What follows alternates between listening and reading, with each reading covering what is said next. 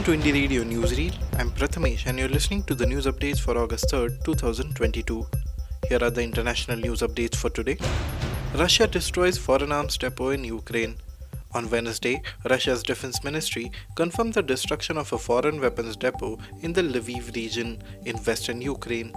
Air launched high precision long range missiles near the city of Radekhiv in Lviv region destroyed a storage base with foreign made weapons and ammunition delivered to the Kiev regime from Poland, Defense Minister Sergei Shoigu said. He also pointed out that the Russian military has destroyed around 33 US M777 howitzers and 5 Harpoon anti ship missile systems.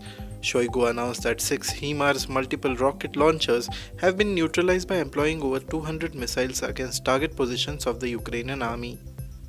Democratic Republic of Congo to reassess withdrawal of UN mission amid protest. Late on Tuesday, the Democratic Republic of Congo, or DRC, decided to reassess the agreement on the withdrawal of the United Nations Stabilization Mission in the DRC, also known as MONUSCO, amid escalating protests against the MONUSCO in the eastern part of the country. 36 people have been killed, including three members of the MONUSCO, and about 170 others were injured during the protests, said government spokesperson Patrick Muyaya the DRC government will convene a meeting with MONUSCO to reassess the plan for its withdrawal as agreed under a UN Security Council resolution which is due in December, he said.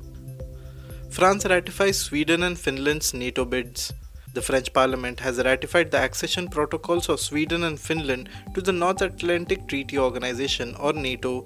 Yael Braun-Pivet, President of the National Assembly, wrote in an official document published on Wednesday. After a debate, both bills ratifying the protocols passed with 209 deputies in favor and 46 against on Tuesday, the National Assembly said on its website. Sweden and Finland need the ratification of NATO's 30 member countries to have the protection of the alliance in line with NATO NATO's Article 5, Finland and Sweden's NATO bids were initially blocked by Turkey, which accused them of supporting anti Turkey groups. Pelosi leaves Taipei amidst Chinese fury. US Speaker Nancy Pelosi has left Taiwan after a brief but controversial visit. Ms. Pelosi, the most senior US politician to visit in 25 years, departed on Wednesday after meeting leaders in the capital Taipei but her visit, as part of a wider Asian tour, sparked fury in Beijing after she ignored its warnings not to travel to the island. Taiwan is self ruled, but China sees it as a breakaway province that will eventually unite with it. In a statement issued on Wednesday, China's Foreign Minister Wang Yi said those who play with fire will not come to a good end and those who offend China will be punished.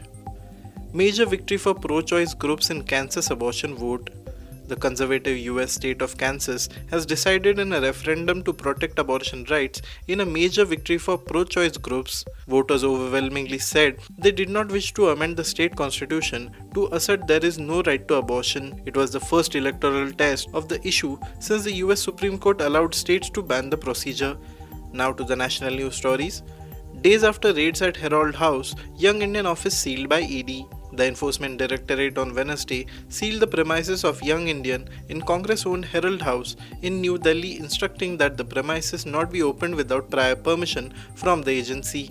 The Delhi police also beefed up security outside Congress chief Sonia Gandhi's house in Janpath. While senior police officer refused to comment on the matter, police personnel were deployed outside Congress headquarters at Akbar Road and streets were barricaded. The ED had on Tuesday conducted search operations at Herald House in Delhi in connection with its money laundering probe in the National Herald case. Centre withdraws data protection bill. Union Information and Technology Minister Ashwini Vaishnaw on Wednesday withdrew the Personal Data Protection Bill 2019. In a statement, Vaishnaw said the Personal Data Protection Bill 2019 was deliberated in great detail by the Joint Committee of Parliament. 81 amendments were proposed and 12 recommendations were made towards comprehensive legal framework on digital ecosystem. While a data protection law has been under consideration for several years, the current bill had alarmed big tech companies. Civil society groups had also criticized the open ended exceptions given to the government in the bill, allowing for surveillance. Nearly 74% reduction in insurgency incidents in Northeast since 2014, says government. There has been a 74% reduction in insurgency incidents and 89% decline in civilian deaths in the northeastern region in 2021 compared to 2014, Rajya Sabha was informed on August 3rd. Union Minister of State for Home Nityanand Rai said since 2014 till July 15, 2022, a total of 6,070 cadres of various insurgent groups in the northeastern states surrendered with 1,404 arms and joined the mainstream of society. Compared to 2014, there has been a 74% reduction in insurgency incidents, 89% in civilian deaths, and 60% in casualties of security forces in 2021, he said.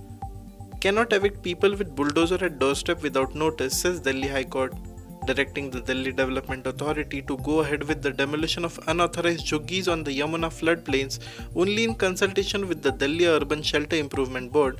The Delhi High Court has said people cannot be evicted with a bulldozer at their doorstep early in the morning or late in the evening without any notice, rendering them completely shelterless.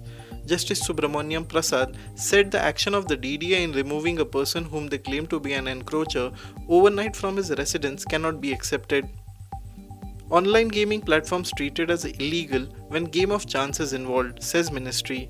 Minister of State for Electronics and IT Rajeev Chandrasekhar, in a written reply in the Lok Sabha, said all forms of gambling and betting come under the purview of state governments and they have enacted laws to deal with the same within their jurisdiction under List 2 of the 7th Schedule of the Indian Constitution. Betting and gambling is illegal in most parts of the country. Online gaming platforms are intermediaries and they have to follow the due diligence as prescribed in the Information Technology Act 2000 and the rules thereunder, the minister said. Thank you for listening to Indie Radio Newsreel. For more news, audiobooks, and podcasts, stay tuned to Indie Radio or log on to www.indiejournal.in. Also, consider subscribing to listen to our premium shows.